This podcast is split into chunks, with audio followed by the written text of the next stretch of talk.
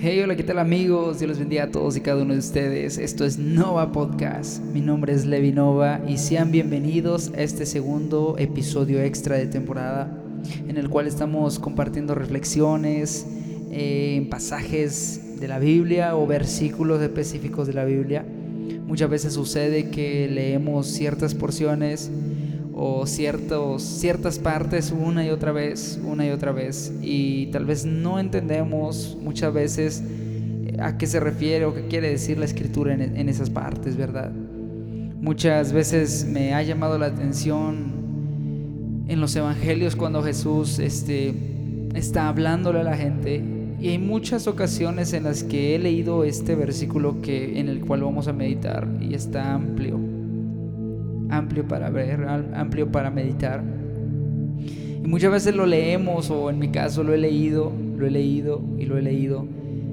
Pero si no es hasta hace un momento que, que dije, esto me llama la atención. ¿Qué quiso decir Jesús con esto?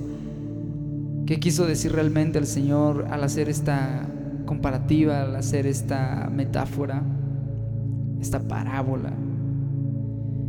Como, se le, como tú quieras denominarlo, ¿verdad? Pero me llamaba la atención, me llamaba mucho la atención, porque muchas veces yo leí este pasaje, incluso lo leí antes de, hacer este, esta pequeña reflexión, este episodio, y aún no lo, no lo entendía, lo trataba de entender y no lo entendía, y yo quiero que, que vayamos allá a Mateo 5:13 si no tienes tu Biblia, no te preocupes, escucha lo que dice en la versión internacional, nueva versión internacional. Dice, ustedes son la sal de la tierra, pero si la sal se vuelve insípida, ¿cómo recobrará su sabor? Ya no sirve para nada, sino para que la gente la deseche y la pisotee. Primeramente, podemos decir que la sal era muy usada en el mundo antiguo, eh, era tan importante en el mundo antiguo que los soldados del ejército romano recibían una porción de sal como parte de su pago. De ahí este viene la palabra salario. Porque a esta porción de sal se le denominaba salarium. Un dato curioso. Por otra parte, dentro del pueblo de Israel podemos encontrar que lo utilizaban como condimento, según Job 6.6, en los sacrificios consumados en el altar de Dios. Eh, ejemplos están en Levítico capítulo 2 versículo 13, Esdras capítulo 6 versículo 9, como ingrediente del incensario sagrado en Éxodo 30-35 y para hacer estéril el campo de los enemigos en Sofonías capítulo 2 versículo 9. La sal en la antigüedad, amigos, tenía muchos usos. Esos son algunos ejemplos que encontramos en la Biblia y algún un dato por ahí curioso. Pero en esta reflexión quiero que toquemos tres características fundamentales por las cuales el Señor Jesús llamó a sus discípulos la sal de la tierra. Quiero que toquemos tres este, puntos que llamaron mi atención y que, que me quedé meditando un momento. ¿Por qué la sal? ¿Por qué la sal de la tierra? La sal de la tierra. Yo, yo me quedo perplejo por esta comparativa porque, porque si tú me, me lo dijeras a mí, tú eres la sal de la tierra, tal vez a la primera no lo entendería. Incluso te dije antes de grabar esto, eh, estuve tratando de entenderlo de una manera coherente. Y creo que ya lo comprendí. Porque hay tres tipos de características que relacionan la sal con la iglesia. Recuerda que la iglesia somos tú y yo. La iglesia, amado amigo, así como la sal, previene la corrupción, produce sed y da sabor. ¿Por qué la sal previene la corrupción? Así como la iglesia en la antigüedad, para preservar alimentos como carnes y peces, era utilizada la sal como preservativo, ya que la sal impide que estos alimentos se echaran a perder. Y nosotros como cristianos no podemos acabar con la corrupción de este mundo, no podemos acabar con la maldad, no podemos acabar con, con, el homicidio y luego con estas nuevas corrientes que se están levantando del aborto, de la legalización, de, de, matrimonios de ambos, del mismo sexo eh, y otras cosas más que estamos viendo actualmente. La iglesia no, no, no puede acabar con la corrupción. Nosotros como cristianos no podemos acabar con la corrupción de este mundo porque la sal no acaba con la corrupción, sino que impide que los alimentos se descompongan. De igual manera, la iglesia de Cristo, tú y yo, estamos llamados para que con su influencia de santidad, mansedumbre, amor y predicación de la palabra, podamos evitar que este mundo se corrompa más de lo que ya está corrompido.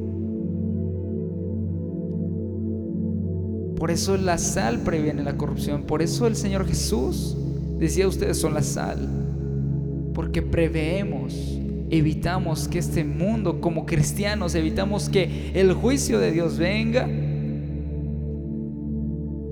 Impedimos, de alguna manera, que los alimentos o que este mundo se descomponga si nos ponemos en el lugar de la sal.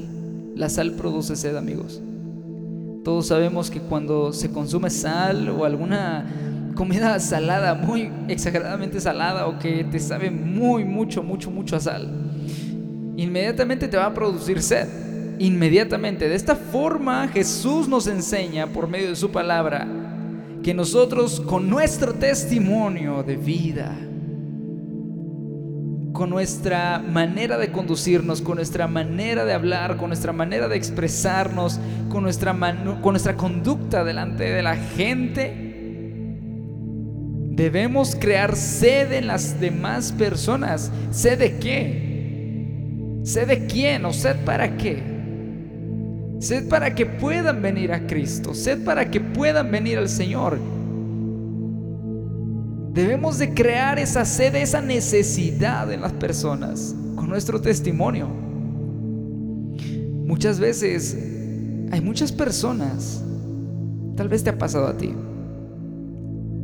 muchas personas que no quieren escuchar del Evangelio. Muchas personas que si tú les has hablado, no quieren nada con Cristo, no quieren escuchar nada de Cristo. Pero da la casualidad, o más bien el propósito que está detrás de todo eso, es que si tú eres un cristiano verdadero, si tú eres un, joven, una señorita, un, hombre de Dios, una mujer de Dios, que con su vida, que con, con, su manera de hablar, que con sus expresiones, que con su manera de conducirse delante de los demás, cree en las personas esa necesidad de conocer a Cristo. Muchas veces se ha dado esto, que no es por la gente, sino es Dios por medio de la gente, sino es Dios por medio de aquel cristiano fiel y verdadero que le busca con todo su corazón, que puede alcanzar un alma tan solamente por el buen testimonio. Asimismo, nosotros debemos dar un buen testimonio delante de las personas para crear esa necesidad, esa sed en las personas de que puedan acercarse a Cristo de tal manera que el inconverso, amado amigo, pueda decir, yo quiero conocer el Dios en quien tú confías.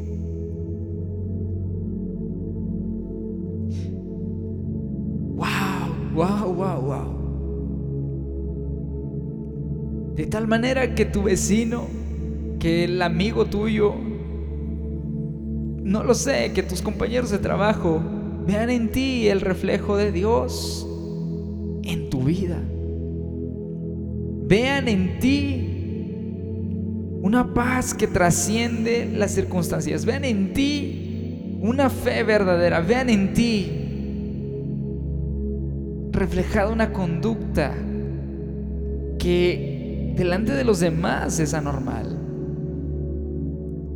Una manera de conducirse intachable delante de los demás, no por, no por ti, sino porque Cristo obra a través de ti para llamar aquel inconverso y crear necesidad para que aquel pueda decir, yo quiero conocer a tu Dios.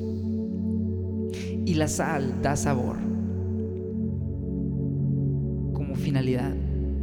Para finalizar, la sal da sabor.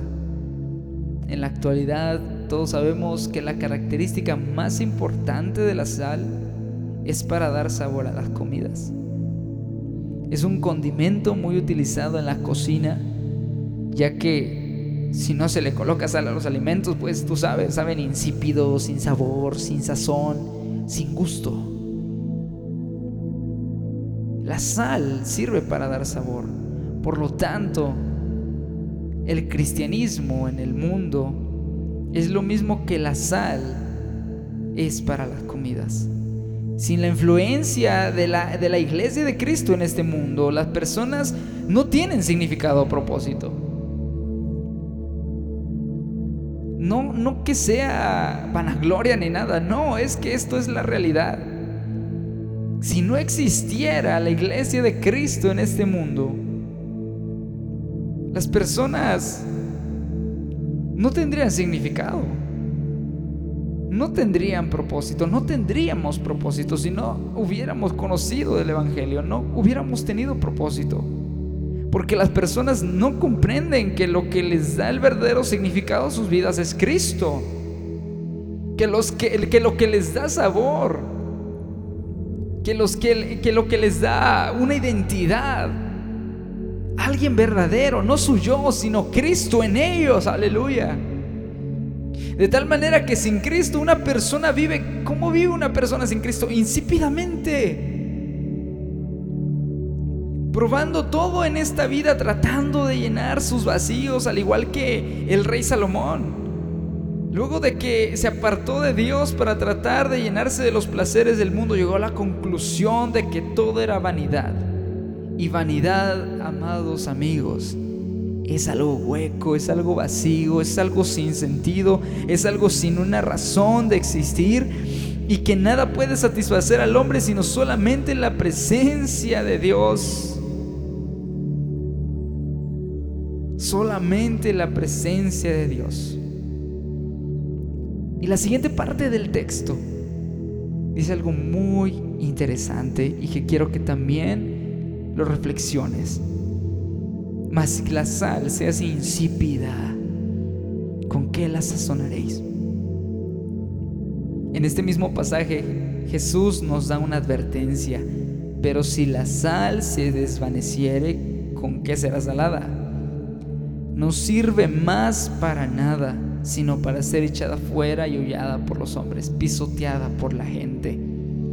El mismo mensaje escrito por Marcos en el capítulo 9, versículo 50 dice, mas si la sal se hace insípida, ¿con qué la sazonaréis? Esta parte de la palabra hace referencia al cristiano que no se esfuerza por impactar al mundo que lo rodea, sino que termina mezclándose con las cosas del mundo, volviéndose de poca utilidad para Dios.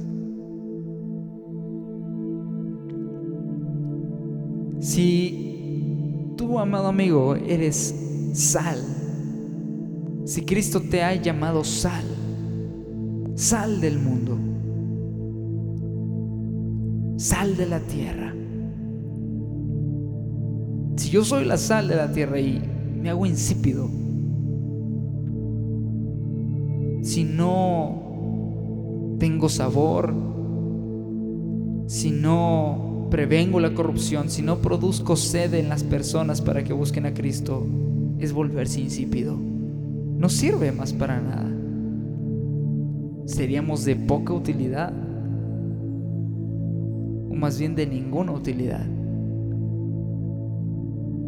Si te haces insípido, si te haces de poca utilidad, si te mezclas en las fiestas, en el vicio, en el error, te haces insípido de poca utilidad.